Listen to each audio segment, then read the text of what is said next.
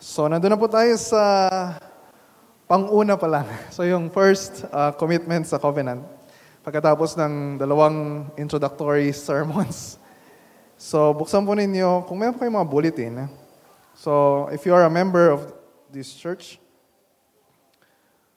sa page 6, ay uh, nandyan po ang uh, balangkas na ating pag-aaralan. Nandiyan din po yung nakasulat sa number one sa ating church covenant. Maaari po bang uh, basahin po natin ito ng uh, sabay-sabay.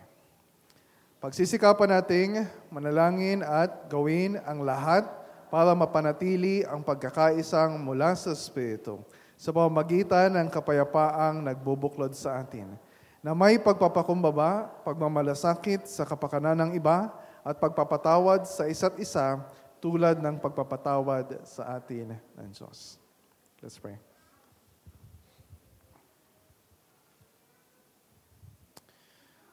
Our Father in heaven, salamat sa iyong salita na nagbibigay ng uh, buhay sa amin. Alam po namin na ito rin ang uh,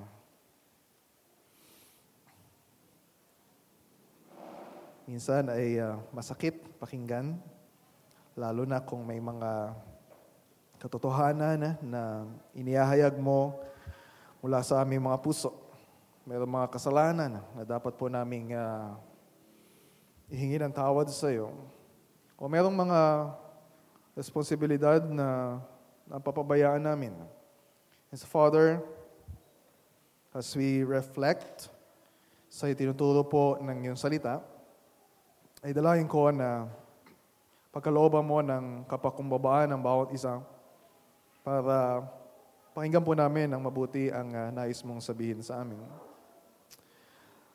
Praying, Father, that you will overcome any resistance sa puso namin so that we will submit to your authority, we will submit sa otoridad ng iyong salita, and may you grant uh, real repentance and faith and obedience sa puso po ng bawat isa sa amin.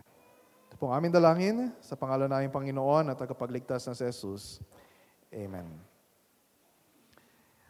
Meron pong ilang mga members ng church na narito na simula't simula pa na uh, magsimula yung church uh, 37, almost 37 years ago. And sa mahabang kasaysayan ng church, Marami na pong mga alitan at di pagkakasundo na nangyari. Although hindi naman natin naranasan yung uh, tulad ng uh, na-experience sa ibang church na nagkaroon ng uh, church split. Uh, pero uh, meron pa rin mga problema na nagiging threat uh, sa pagkakaisa ng church. Merong uh, minsan ay may mga pag-aaway-away, tambuhan na may kinalaman sa kotina, o pagkain na iahanda sa anniversary ng church. Merong uh, naging uh, sigawan at halos magkasuntukan sa isang uh, elders meeting. Matagal na po ito. Okay, hindi po ito uh, recently uh, na nangyari sa elders meeting ng church. Uh, meron um, before na ako po ay maging pastor, na nagkaroon ng uh, open forum yung ilang mga members ng church at nasa harapan yung pastor at yung pamilya ng pastor uh, na umiiyak uh, dahil sa mga salita na kumakalat na hindi naman totoo uh, laban sa kanila.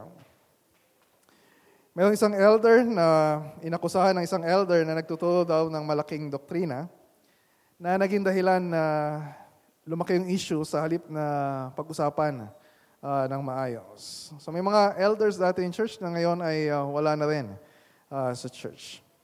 Meron mga members na may nakatampuhan na ibang members at uh, tuluyan ng uh, lumipat sa ibang church. So ilan lang po yan sa mga naging uh, issue. Hindi na po natin halongkatin ang lahat ng mga naging issue.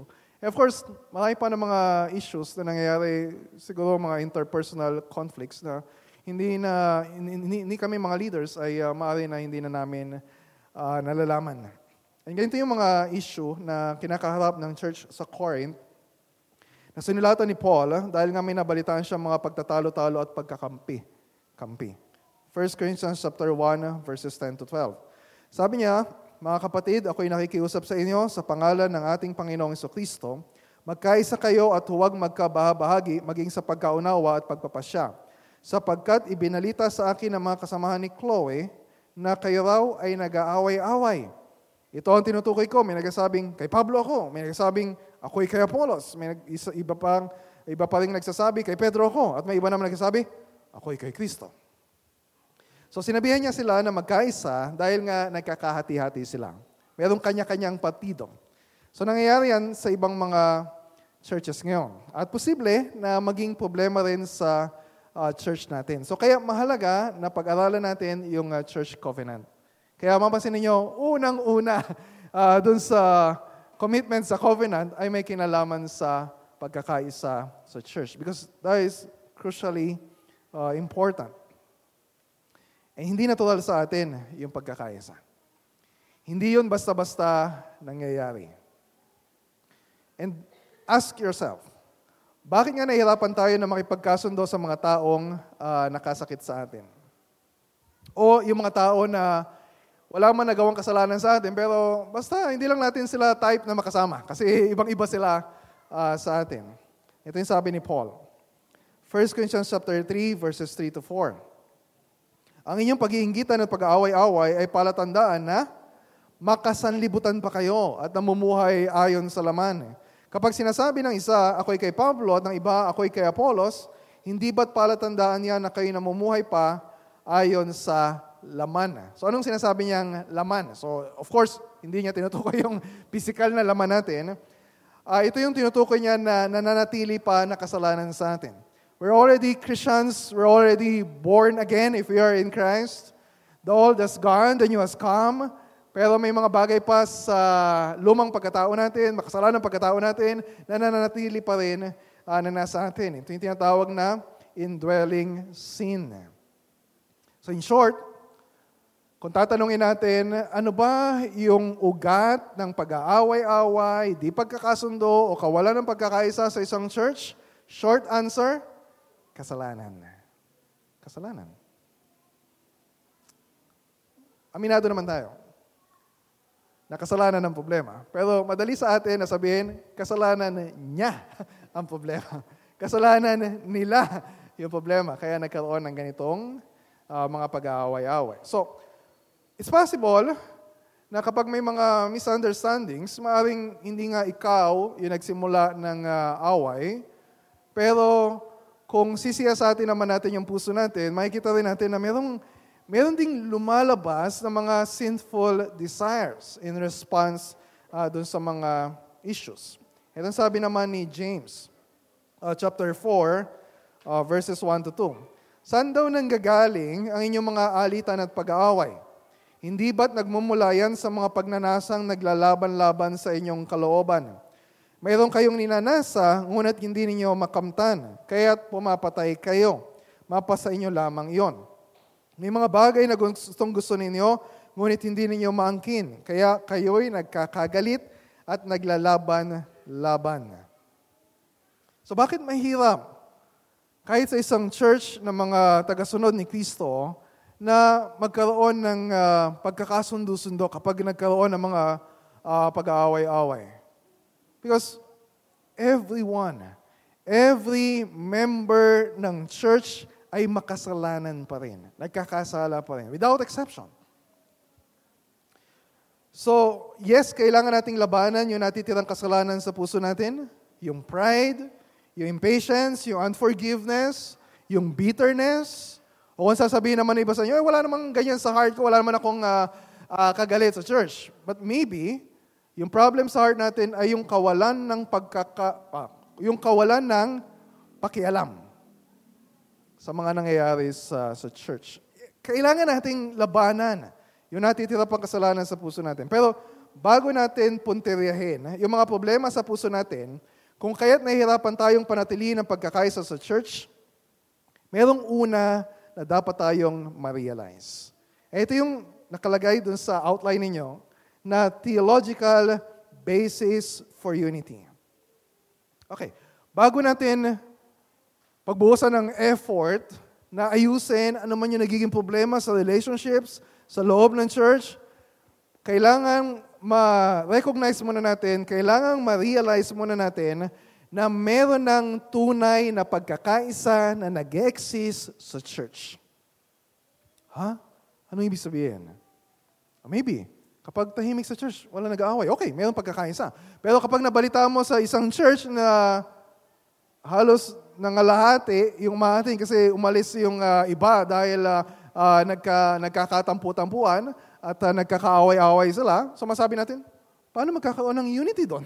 eh, nagkakahiwa-hiwalay nga sila. So ito ibig, ito yung ibig kong sabihin.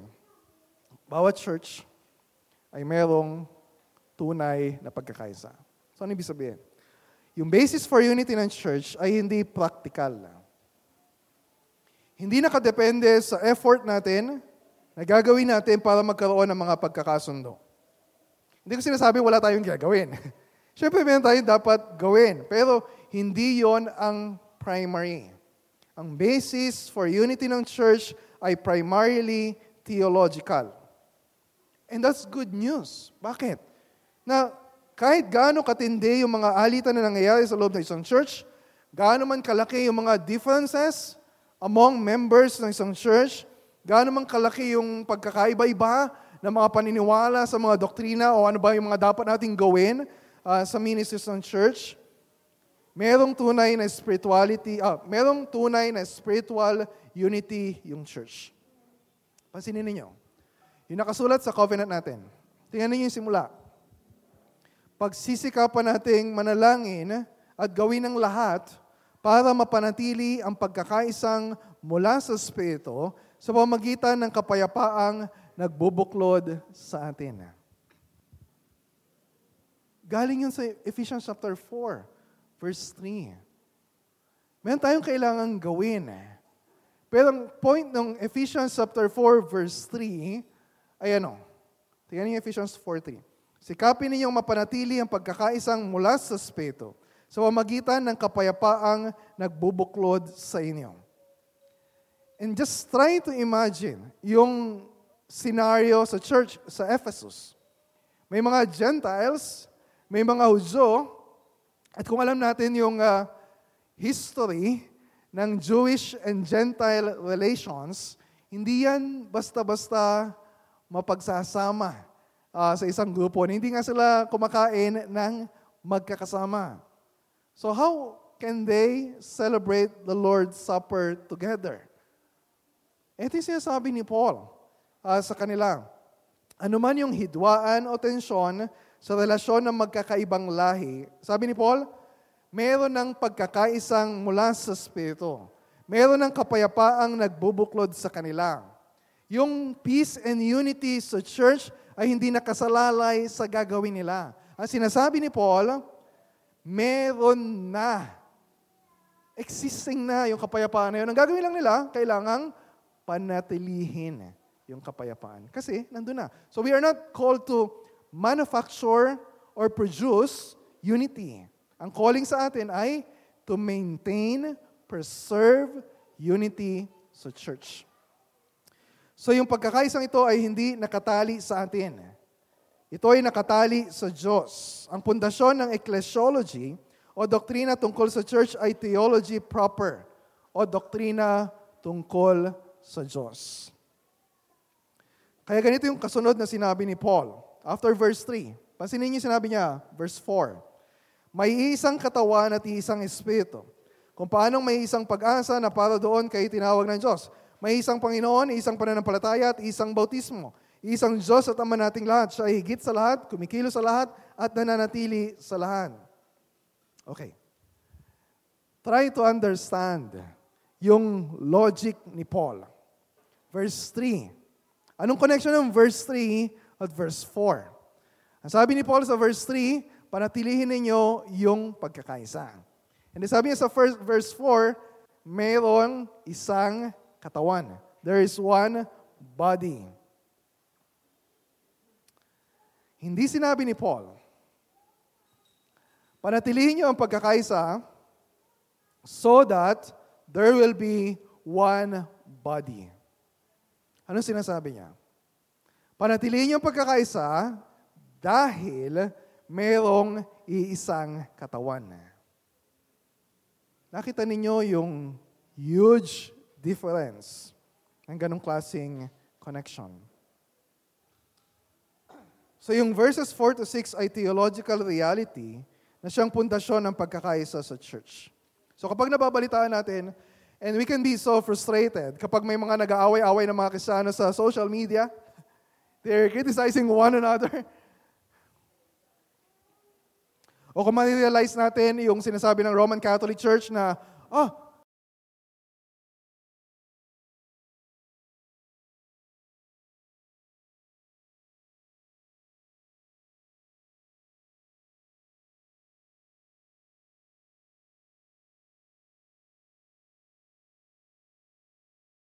kaming Roman Catholic Church yung merong tunay na pagkakaisa dahil isang church. Eh yung nagsimula daw yung Reformation, nagkaroon ng uh, iba-ibang klaseng denomination. So we have like ten, tens of thousands of denominations. Sabihin nila, oh, paano magkakaroon ng pagkakaisa kapag uh, uh, iba-iba uh, yung uh, denominations? O yung mga hindi nagkakasundo tungkol sa baptism. Yung paraan ng bautis- bautismo, o sino ba dapat yung babautismohan, o yung paraan ng pagsamba, o yung style ng music. You know, sometimes we become frustrated na para bang imposible pa na magkaroon ng unity ang church. Question. Imposible ba na magkaroon ng unity ang church? Yes or no? Actually, that's a wrong question. Bakit? Kasi pagtatanong natin, magkakaroon pa kaya ng unity sa church? Minsan sabihin natin, ay, oo, oh, siguro, pero malayo pa. Malayo pa, malayo pa tayong trabaho na kailangan gawin. Oh, mangyayari yan kapag bumalik na ang Panginoong uh, Yeso Kristo.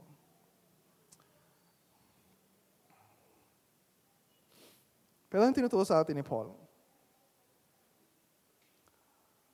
yung unity ng church, hindi ito isang pangarap lang, hindi ito isang uh, ideal na malayong mangyari sa katotohanan. Sinasabi dito ni Paul, meron ng spiritual unity ang church. Obvious man o hindi. Hindi ito isang ilusyon o panaginip lang. Ito ay isang realidad. Ito yung sinasabi niya sa verses 4 to 6. Ilang iisa yung binanggit dito ni Paul?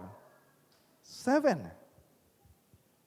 Iisang katawan, Iisang Espiritu, iisang pag-asa, iisang Panginoon, iisang pananampalataya, iisang bautismo, iisang Diyos at Ama nating lahat. Ano sinasabi ni Paul? Merong totoong spiritual unity yung church dahil totoo na yung pitong iisa na ito ay is a reality. Hindi ito nakasalalay sa gagawin natin. There's only one body, one spirit, one faith, one Lord, one God. So unang-una ay yung nag-iisang Diyos. Yung unity ng church ay nakakabit sa pagiging isa ng Diyos. There is one body in three persons. Hero Israel, Deuteronomy 6.4, The Lord our God, the Lord is one. At ang isang Diyos na ito na si Yahweh ay nag-exist in three persons. Hindi tatlong Diyos, kundi isang Diyos sa tatlong persona. Pasinin ninyo doon sa pito na binanggit ni Apostol Pablo, nasa mga uh, pagitan nun yung iisang Espiritu, isang Panginoon, referring to the Lord Jesus Christ, isang Diyos at Ama nating lahat. There is one God, three persons, God the Father, God the Son, God the Holy Spirit. That's why we confess yung Nicene Creed kanina. I believe in God the Father, I believe in uh, His Son Jesus Christ, I believe in the Holy Spirit. And we are created in the image of God. Ibig sabihin, we are created in the image of the triune God. Nilikha tayo sa larawan ng isang Diyos na tatlong persona. And we're called to reflect that image. Siyempre, nabigo tayo. Kasi mas gusto, mas gusto natin na gawin kung ano yung gusto nating gawin. Pero ang dahilan bakit tayo iniligtas ng Panginoong Kristo is to recreate the image of God in us. Para sa relasyon natin sa bawat isa, ay maipakita natin na kahit na tayo ay magkakaiba, iba-ibang ugali, iba-ibang background, iba-ibang spiritual maturity, iba-ibang spiritual gifts, iba-ibang paniniwala about uh, sa ilang mga doktrina sa Biblia, ibang, iba, ibang mga preferences, tayo ay isa. Dahil mayroong isang Diyos at tatlong persona. Isang kalooban, isang layunin, isang pag-ibig. Hindi nag-aaway-away ang tatlong persona sa Diyos. Hindi, hindi dumating yung time na hindi sila nagkakasundo. Hindi dumating yung time na nagde-debate sila kung ano yung uh, kailangan gawin para iligtas tayong mga tao. There's perfect unity and harmony in the Godhead. Mayroong tunay na pagkakaisa sa church dahil ang identity ng church ay nakatali sa pagiging isa ng Diyos. Pangalawa, there is one gospel. There's one gospel. Ito yung title ng kinanta natin kanina.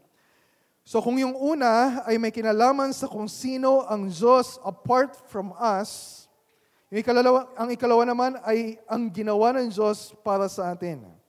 So merong tunay na pagkakaisa sa church because there is only one gospel. Ito yung reaction ni Paul. Nung nabalitaan niya yung mga pag-aaway-away sa Corinth, sabi niya sa 1 Corinthians chapter 1 verse 13, Bakit? Nahati ba si Kristo? Si Pablo ba ang ipinako sa krus para sa inyo? Binautismon ba kayo sa pangalan niya? Yung tatlong tanong ni Pablo, obvious ang sagot. Hindi, hindi, hindi. Ito yung tinutukoy ni Paul sa Ephesians 4.5 na iisang Panginoon, isang pananampalataya. Ano yung tinutukoy niya na isang pananampalataya? Maaaring tinutukoy niya dito ay yung laman ng pananampalataya natin, hindi yung antas ng pananampalataya natin. Dahil nag-iiba-iba yung uh, level of uh, faith natin uh, in terms of uh, uh, maturity or faithfulness. Pero yung substance, yung object of our faith, yes, may mga pagkakaiba tungkol sa ilang uh, aspects of the gospel. Pero when we're talking about yung core, essential ng gospel message, There's only one gospel. Wala nang iba. Ay, ito yung pinakamahalaga sa lahat na sinasabi ni Paul sa chapter 15, verses 3 to 6 ng 1 Corinthians. Pinakamahalaga sa lahat na pinaniniwalaan natin. Kahit ang daming pagkakaiba-iba natin, I just list, al, pagkagagawa ka ng listahan, kung ano-ano yung pinagkakaiba-iba natin sa bawat uh, member ng church, talagang mahaba yung listahan. Pero We are one church, mayroong totoong spiritual unity sa church because there is one gospel. Iisa yung pinaniniwalaan natin, expressed sa Apostles' Creed, sa Nicene Creed, yung core essential na doctrines of the gospel, na si Kristo ay tunay na Diyos, tunay na tao. Siya ay namuhay na matuwid, perfectly righteous. Siya ay namatay sa krus as our substitute para akuin yung parusa na narapat para sa atin, para may gawad sa atin yung kaligtasan na hindi natin kayang pagtrabahuan sa sarili natin at sa ikatlong araw siya ay muling nabuhay para pagtagumpayan ang kasalanan, ang kamatayan at ang kasamaan. That's the good news of the gospel. And if we believe that, merong unity sa church. So lahat ng sumasampalataya kay Kristo at sa kanyang mabuting balita, ay pinagkalooban niya ng kaligtasan. So, ibig sabihin, balik tayo sa church sa Ephesus. Merong mga Hudyo, merong mga Gentiles. Marami, ang dami nilang pagkakaiba. Ang daming reason, historically speaking, para hindi sila magsama sa isang church. Ay, gawa na lang tayo ng uh, uh, Jewish Christian church sa Ephesus. At yung isa ay Gentile Christian Church sa Ephesus. O sige, magsama siguro tayo sa isang building, pero sa umaga, mga Hudyo. Sa afternoon service, mga Gentiles.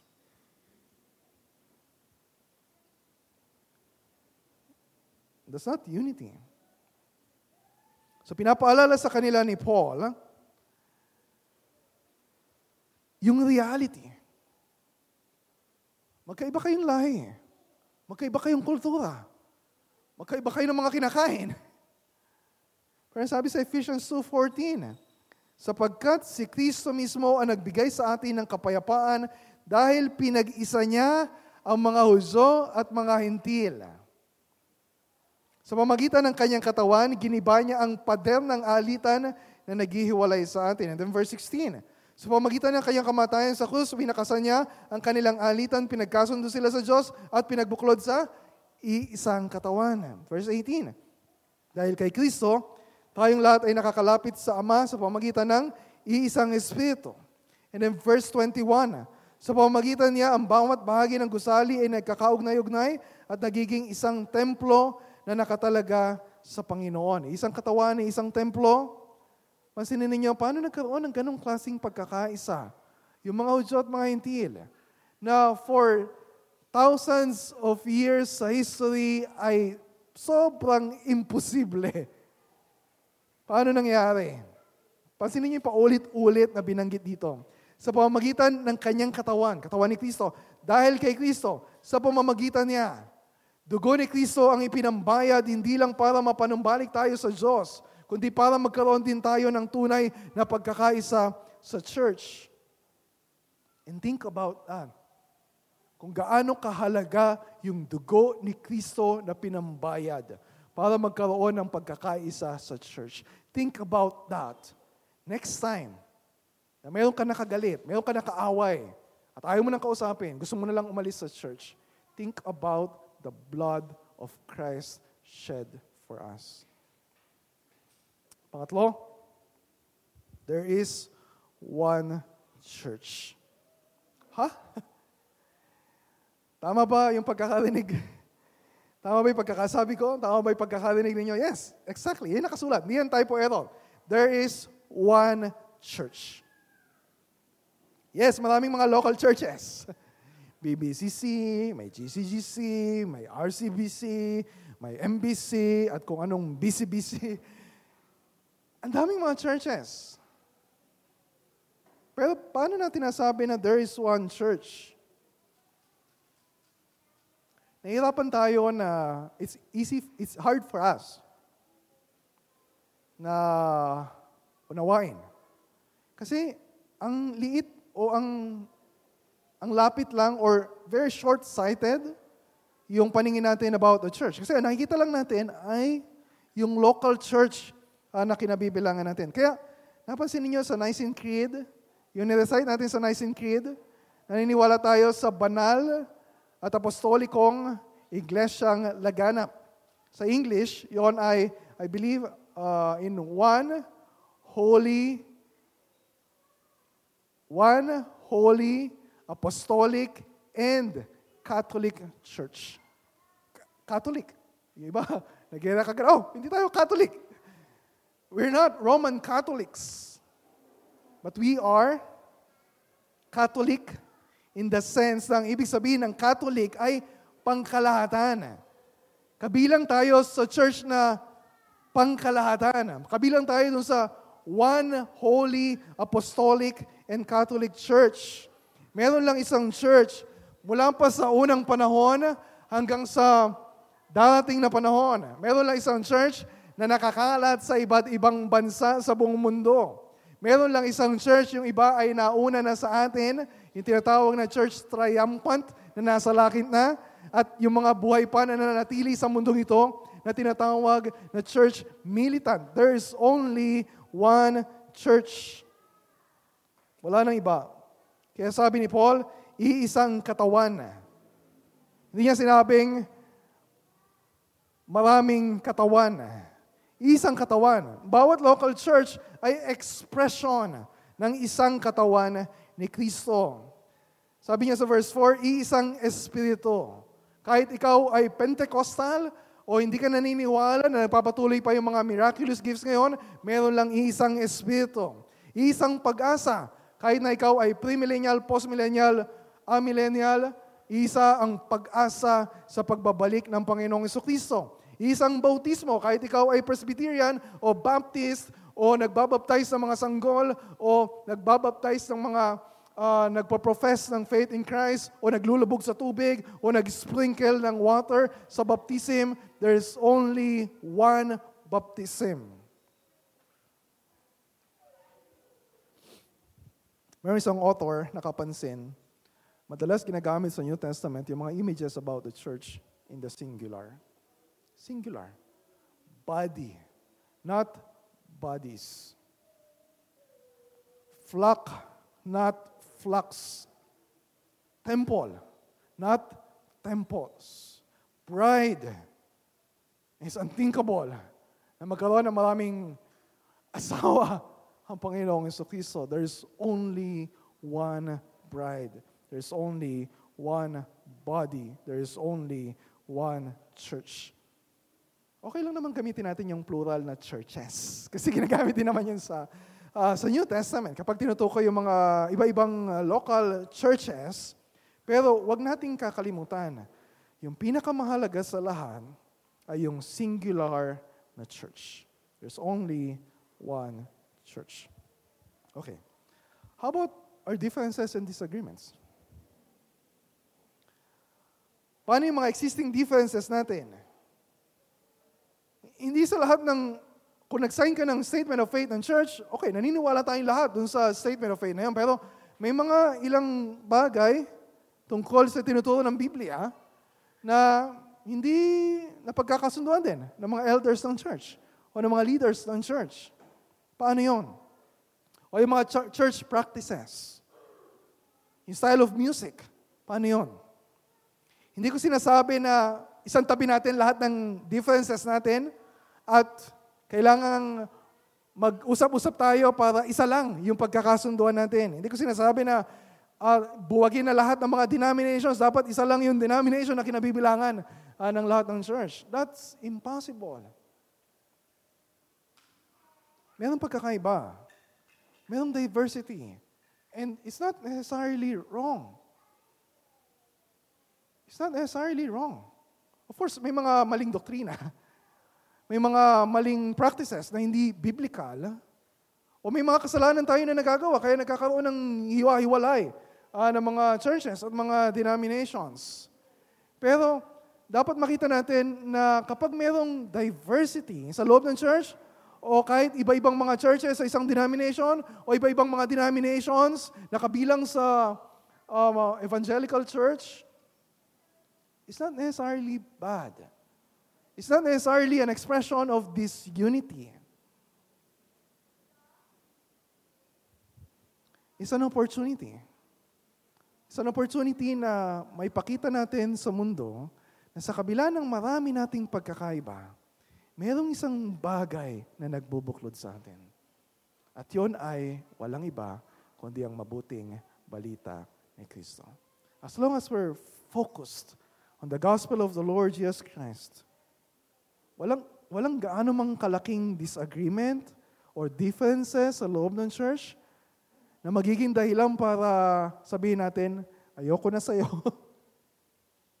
Because there is one gospel we can express yung reality ng unity na meron sa church. Okay?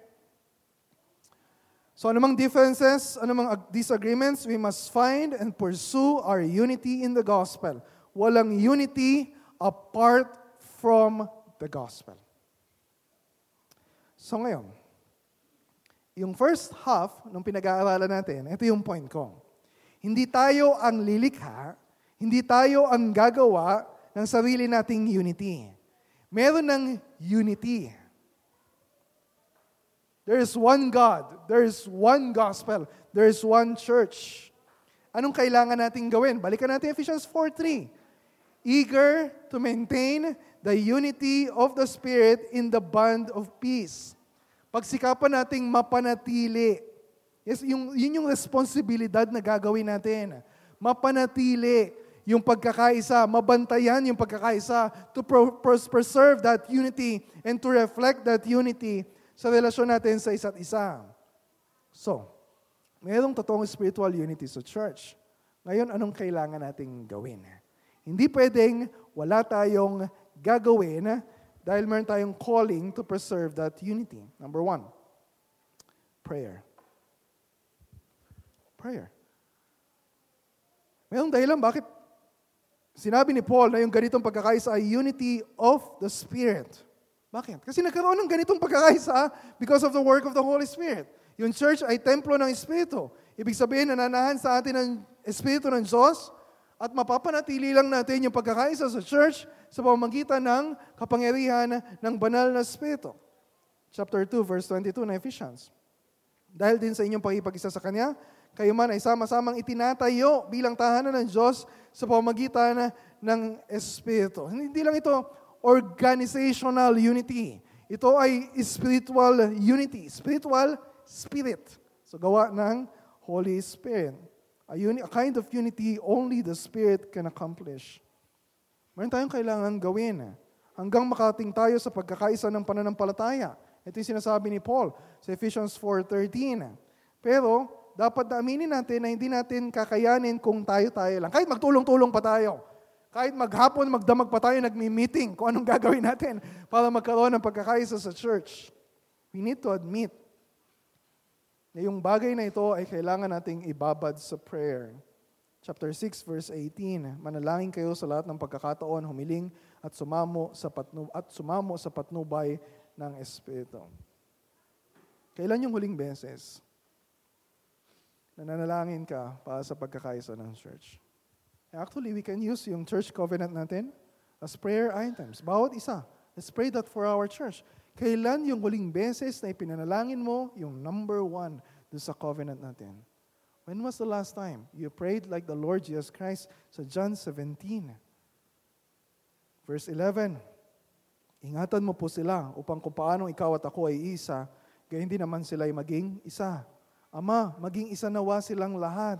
Verses 21 to 23, kung paano ikaw ay nasa akin at ako'y nasa iyo, gayon din naman maging isa nawa sila sa atin, upang ang sanlibutan ay maniwala na ikaw ang nagsugo sa akin. Ibinigay ko sa kanila ang kaluwalhati ang ibinigay mo sa akin, upang sila'y ganap na maging isa, tulad mo at ako na iisa.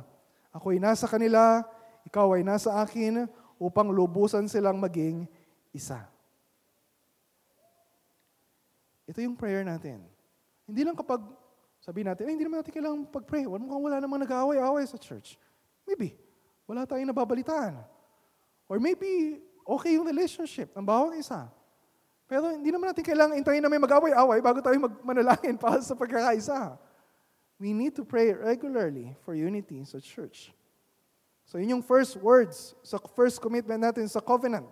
Pagsisikapan nating manalangin. Hindi lang yon. Hindi lang, hindi lang siyempre dapat pray lang tayo ng pray. At gawin ang lahat para mapanatili ang pagkakaisang mula sa Espiritu. So mayroong prayer, mayroong effort. Yan yung pangalawa. Mayroong effort na dapat i-exert para mapanatili ang pagkakaisa at lumago tayo sa pagkakaisa. So yung effort na yon ay active effort, hindi yun passive. Hindi pwedeng sabihin ng iba na, Oy, ako ordinaryong member lang, hindi naman ako nakikipag-away. Atin lang naman ako pag Sunday, tapos uuwi na ako. Wala naman ako masyadong kinakausap, so wala ako masyadong nakakaaway. Wala yung nangaaway sa akin. And maybe that's the problem.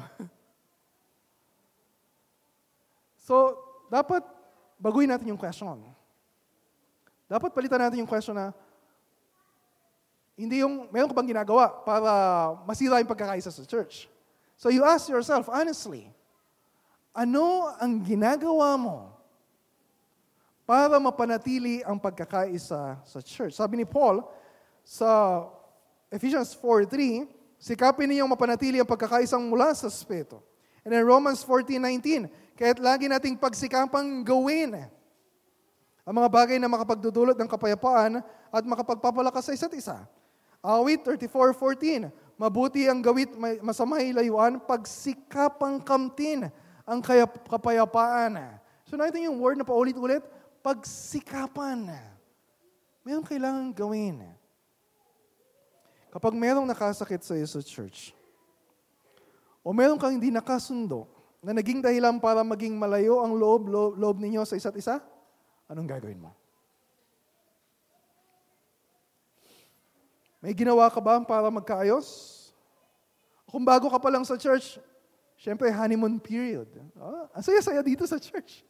Uh, tama yung decision ko na naging member ng church. Pero sooner or later, maaaring may makapagsalita sa iyo na hindi mo magustuhan. O kaya may magawang kasalanan sa iyo, yung kapatid natin sa Panginoon. So anong gagawin mo? Siyempre, hindi, na, hindi naman sa atin nakasalalay lahat. Pero at least, ginawa natin kung ano yung kailangan nating gawin. Maraming conflicts sa history ng church. Talagang sobrang lumala at lumaki. At parang hindi mo alam kung yung sobrang fragile ng unity sa church, hindi mo alam, mananatili pa kayang isa yung church ito, baka mag, magkahati na. Yung mga ganong issue, na kung sa simula pa lang sana na maliit pa yung problema, ay napag-usapan na, hindi nalalaki. May kailangan tayong gawin. Pero, bakit tayo nahihirapan? Sa halip na kausapin yung taong may atraso sa atin, yung bakit minsan madali kausapin sa iba? Hanggat marami na nakakaalam. At yung issue ay nagka-marites-marites na uh, sa church. Why? Ito yung pangatlo na kailangan natin to preserve unity sa church. Humility. Nahihirapan tayo na makipagkasundo sa mga tao na ayaw natin, iba sa atin, o nakasakit sa atin because of lack of humility. Kaya nakalagay din sa covenant natin na may pagpapakumbaba. Kasi mahalaga yung humility para maranasan yung unity. Kung walang humility, delikado ang yung unity sa church. Diba? Hindi sinabi sa Ephesians chapter 4 verse 2. With all humility. Bago yung sabihin ni Paul na maintain yung unity ng church, sinabi niya na sa verse 2, na gagawin natin yon with all humility. So yung unity, humility, magkakabit, hindi natin pwedeng paghiwalayin. Yung kalaban natin, yung unang-unang kalaban natin, kapag mayroong mga disagreements, hindi yung ibang tao na nagkasala sa atin. Ang unang-unang kalaban natin ay yung pride na nasa heart natin. Sabi ni Christopher Green, eh, pride is one of the most obvious ways to develop a fault line in the church para magkahiwalay. Pride will inevitably lead to disunity because people build empires which they can lead to their own satisfaction and they can find a place to stand uncorrected and unchallengeable. Lack of humility. Sabi niya, pride is ugly. And as unlike the Lord Jesus, Jesus on the cross, as it is possible to imagine. Kung hanggang ngayon merong tao sa church na hindi mo kayang harapin eye to eye because of some relational problems, problema, pride. That's unlike the Lord Jesus. Diba sabi sa Philippians chapter 2, na sabi ni Paul na yung mind natin dapat maging katulad ng Panginoong Isus, bagamat siya ay Diyos, siya ay nagpakababa at naging tao na katulad natin. Hindi lang basta tao, siya ay naging parang alipin. At ibinigay, binaba yung kanyang sarili hanggang sa kamatayan sa krus. Think about that kind of humility. Kaya sabi ni Paul sa mga taga-Pilipos na magkaroon sila ng humility ng katulad ni Jesus. Sabi pa niya sa verse 3, Huwag kayong gumawa ng anuman dahil sa pansariling layunin o pagyayabang. Sa halip bilang tanda ng pagpapakumbaba, ituring ninyong higit ang iba kaysa inyong mga sarili. Hindi magkakaroon ng pagkakasundo. Kapag ang taas-taas ng tingin natin sa sarili natin, kapag feeling natin tayo ay mas magaling kaysa sa iba, Kapag feeling natin tayo ay mas marunong kaysa sa iba. Kapag feeling natin tayo yung palaging tama at sila, sila yung mali. Kapag feeling natin tayo yung mas superior na dapat pakinggan ng lahat. Kapag ang taas-taas ng tingin mo sa sarili mo, you cannot experience yung unity sa church. It takes humility from all of us.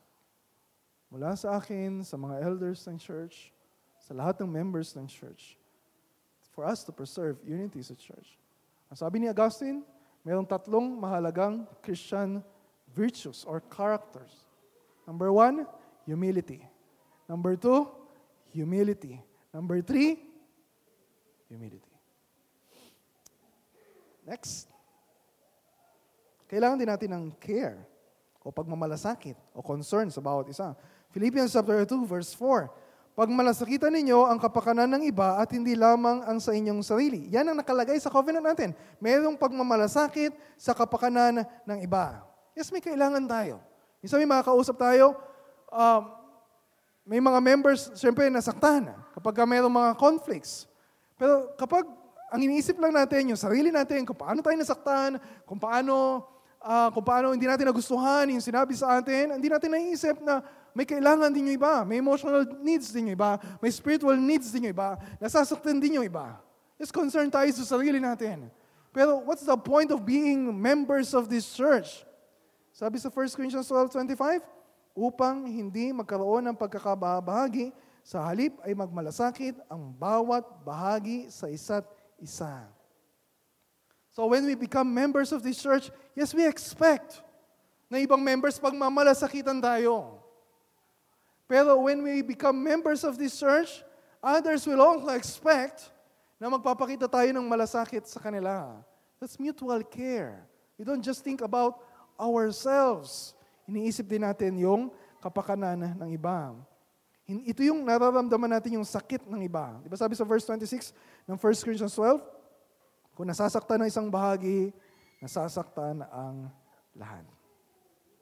Kapag nasaktan tayo, madaling magtampo. O sabihin sa iba, Uy, si pastor, o isang member, ka, member ng church ka, bago-bago. Kung makaasta. Pero naisip mo rin ba na baka ikaw rin ay may nasaktan? Anong gagawin mo? O sabihin na iba, kami siguro sa iyo, eh, wala naman ako nakaaway. La, ano kami, laging uh, peace. Mabait ako. Hindi ako nakipag-away. Sabihin natin. Pero, nagmamalasakit ba tayo sa mga members natin na hindi na natin nakikita? Inaalam ba natin na baka hindi na sila nagpapakita kasi meron silang hindi kasundo sa church. Are we praying for them na bumalik at magkaroon ng reconciliation? Ano man yung mga nangyaring uh, pag-aaway. Pinagpe-pray ba natin sila? Kinukumusta ba natin sila? Gumagawa pa tayo ng paraan para magkaroon ng pagkakasundo sa church. And that's how we work for unity. Kung meron tayong pagmamalasakit sa bawat isa. Pero kung nandito ka sa church, at hanggang ngayon, sarili mo lang iniisip mo, wala kang pakialam kung ano naranasan ng ibang tao, you're not helping preserve yung unity sa church. Next, forgiveness. Oh. Mahirap maging member ng church. Kaya iba, okay lang, hindi, ano, attender na lang ako. Wag, wag niyo na po ako, paso, invite na maging member. Okay, okay na po ako dito. Tutulong na lang po ako sa ibang mga ministries ng church, magbibigay ako, pero okay na, hindi ako member. Kasi siguro, na-experience mo sa, sa ibang church, na kapag naging deep enough ka sa relationship sa ibang tao, it's risky. Eh, masasaktan ka. And sometimes you'll be hurt big time. O kaya, siguro, naranasan mo na na magpatawad. Kapag madali naman, kapag malit naman siguro yung nagawa sa atin na kasalanan, at uh, ah, 100 pesos lang naman yung utang sa atin, hmm, okay lang yan. Pero kapag malaki, yung nagawa sa atin na kasalanan, I'm not just talking about pagkakautang. Kasama yan. Pero yung mga iba pang kasalanan, Okay, napatawad mo na. Pero inulit pa rin. Paulit-ulit pa rin. O kaya, yung, yung, yung, tapos na kayo dun sa isang tao, tapos meron namang isa. So, it's really hard. Sabi, ang hirap magtagal na maging matagal na member sa church. Kaya mahalaga yung forgiveness.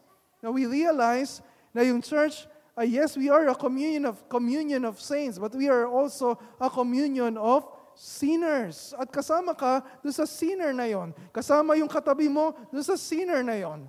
At kung yan ay sinner, kung ikaw ay sinner, magkakasala at magkakasala tayo sa bawat isa. That's why we need forgiveness. Forgiveness has the power to heal broken relationships sa church. Kaya ito yung nakalagay sa covenant natin, yung dulo. May pagpapatawad sa isa't isa tulad ng pagpapatawad sa atin ng Diyos. Galing yan sa Ephesians 4, 31 to 32. Alisin na ninyo ang lahat ng sama ng loob, puot at galit. Huwag na kayong mambubulyaw, manlala, manlalait at mananakit ng damdamin ng kapwa. Sa halip, maging mabait kayo at maawain. Magpatawad kayo sa isa't isa tulad ng pagpapatawad ng Diyos sa inyo dahil kay Kristo. And that's the key. Gaano man kalaki yung nagawang kasalanan laban sa atin na ibang members ng church, gaano man karami, gaano man naging paulit-ulit, paano tayo makapagpapatawad? Hindi sa sarili natin. We can only forgive kapag aalalahanin natin palagi sa isip natin ang ginawa ni Kristo para sa atin. Pero, mas paborito natin na i-replay Di ba, minsan para tayong merong uh, Netflix sa mind natin. Or merong movie theater sa mind natin. At paulit-ulit na nire-replay natin yung kasalanan na nagawa ng ibang tao laban sa atin. And sometimes dinadagdagan pa natin.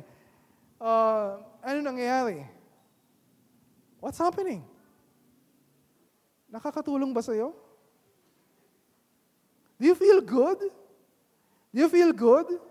Maybe you feel good about yourself kasi nakita mo na, ah, makasalanan talaga itong, ako ba, ba't ba natanggap na member ito ng church? And you feel good about yourself kapag inaalala mo yung kasalanan ng iba laban sa'yo. Pero what's happening inside your heart?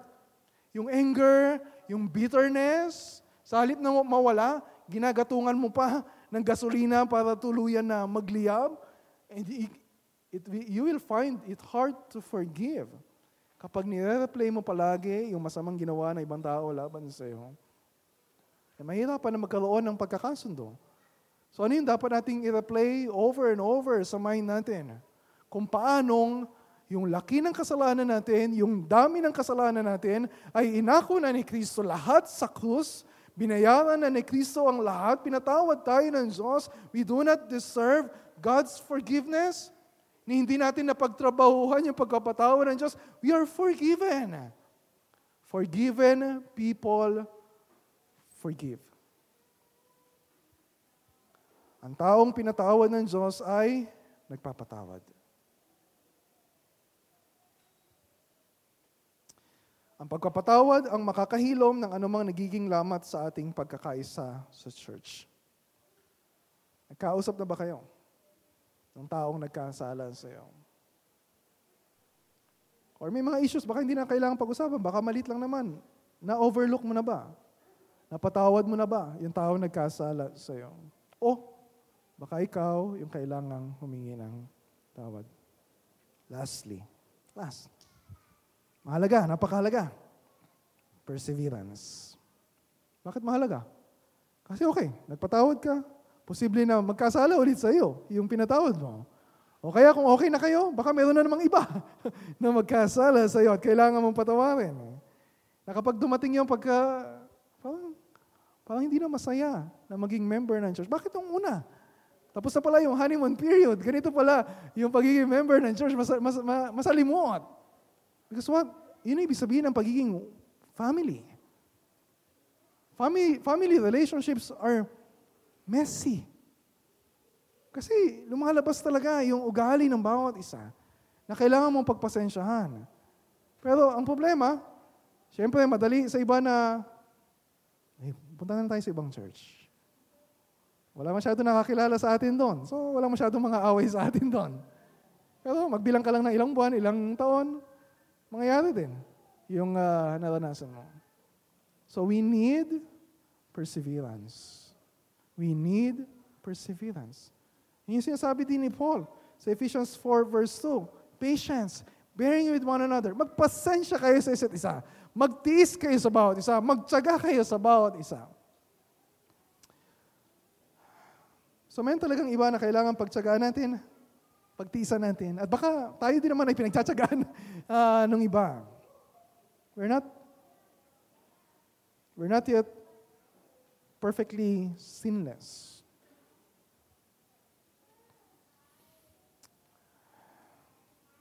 Huwag tayong susuko. Kahit may, may, may mga times na, ay, Pastor, ready na ako magpakumbaba eh. Pero ayaw naman makipag-usap sa akin. o kaya, minsan ikaw na yung nagpakumbaba, gusto mo nang umamin, umingi ng tawad, pero ikaw pa yung lumalabas na mas lalong napasama. O kaya, obvious yung kasalanan na naginawa ng iba. Dapat aminin, dapat tumingin ng tawad. Pero bakit hindi niya makita yung kasalanan niya? Bakit laging ako yung lumalabas na makasalanan? It's hard. We need perseverance. We need patience. We need endurance. Huwag tayo maging kampante. Maybe, sinasabi ninyo, bakit kailangan natin pag-usapan to? Of course, nasa covenant, kailangan natin pag-usapan. Pero, baka iba sa inyo, pero wala, yung, hindi, hindi ako masyado makikinig kasi hindi naman masyado applicable sa, atin, sa akin. Pero, I hope na maalala ninyo yung araw na ito, kapag dumating yung araw na kailangan, kailangan mo na makipagkasundo sa kapatid mo sa Panginoon na nagkasala sa iyo. Unity will always be a challenge. Hindi mawawala yung threats of unity sa church. Hanggat nandito ka sa church, hanggat nandito ako sa church, mayroon laging threat of unity sa church. Hanggat nananatili tayong makasalanan. Hindi humihinto yung kaaway para sirain yung pagkakaisa sa church.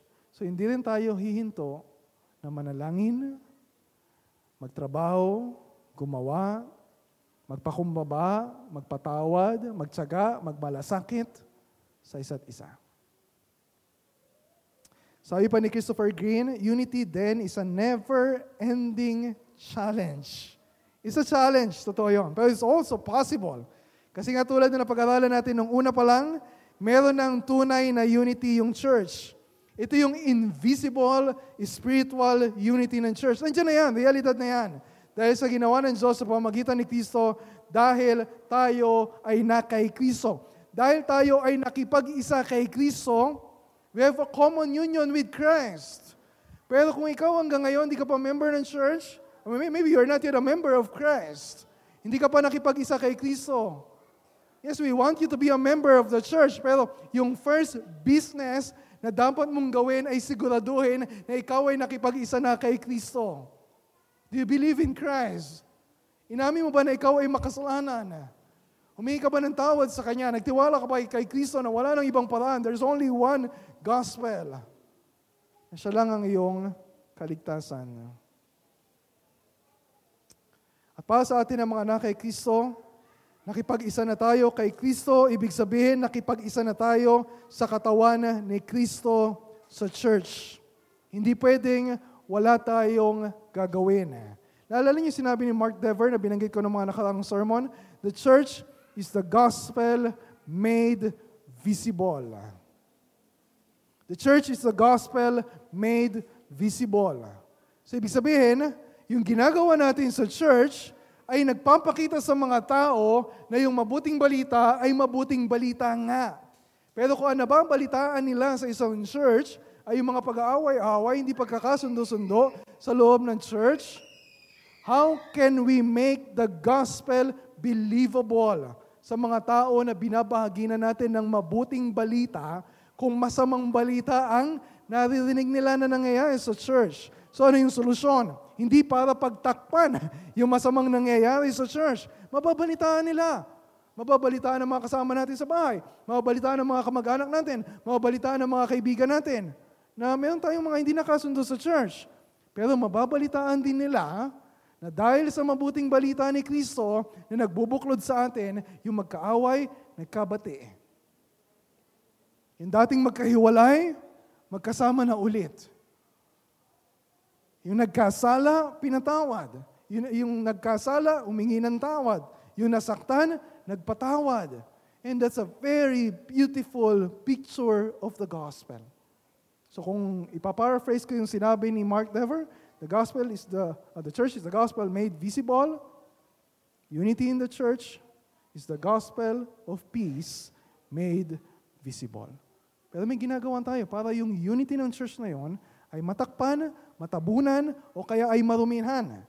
So dapat tanggalin natin anumang galit, hindi pagpapatawad, anumang masamang ugali sa atin na nakahahad lang sa pagkakaisa sa church para anumang nakatakip dun sa unity na yon ay mawala at makita ng lahat ng tao, makita ng mga members ng church, lalong-lalo na kung gaano kainam, gaano kaganda ang mabuting balita ni Kristo. Psalm 133 verse 1. Tunay na napakaligaya at kahanga-hanga sa ating pangmasid ang nagkakaisa't laging sama-sama na magkakapatid. Let's pray.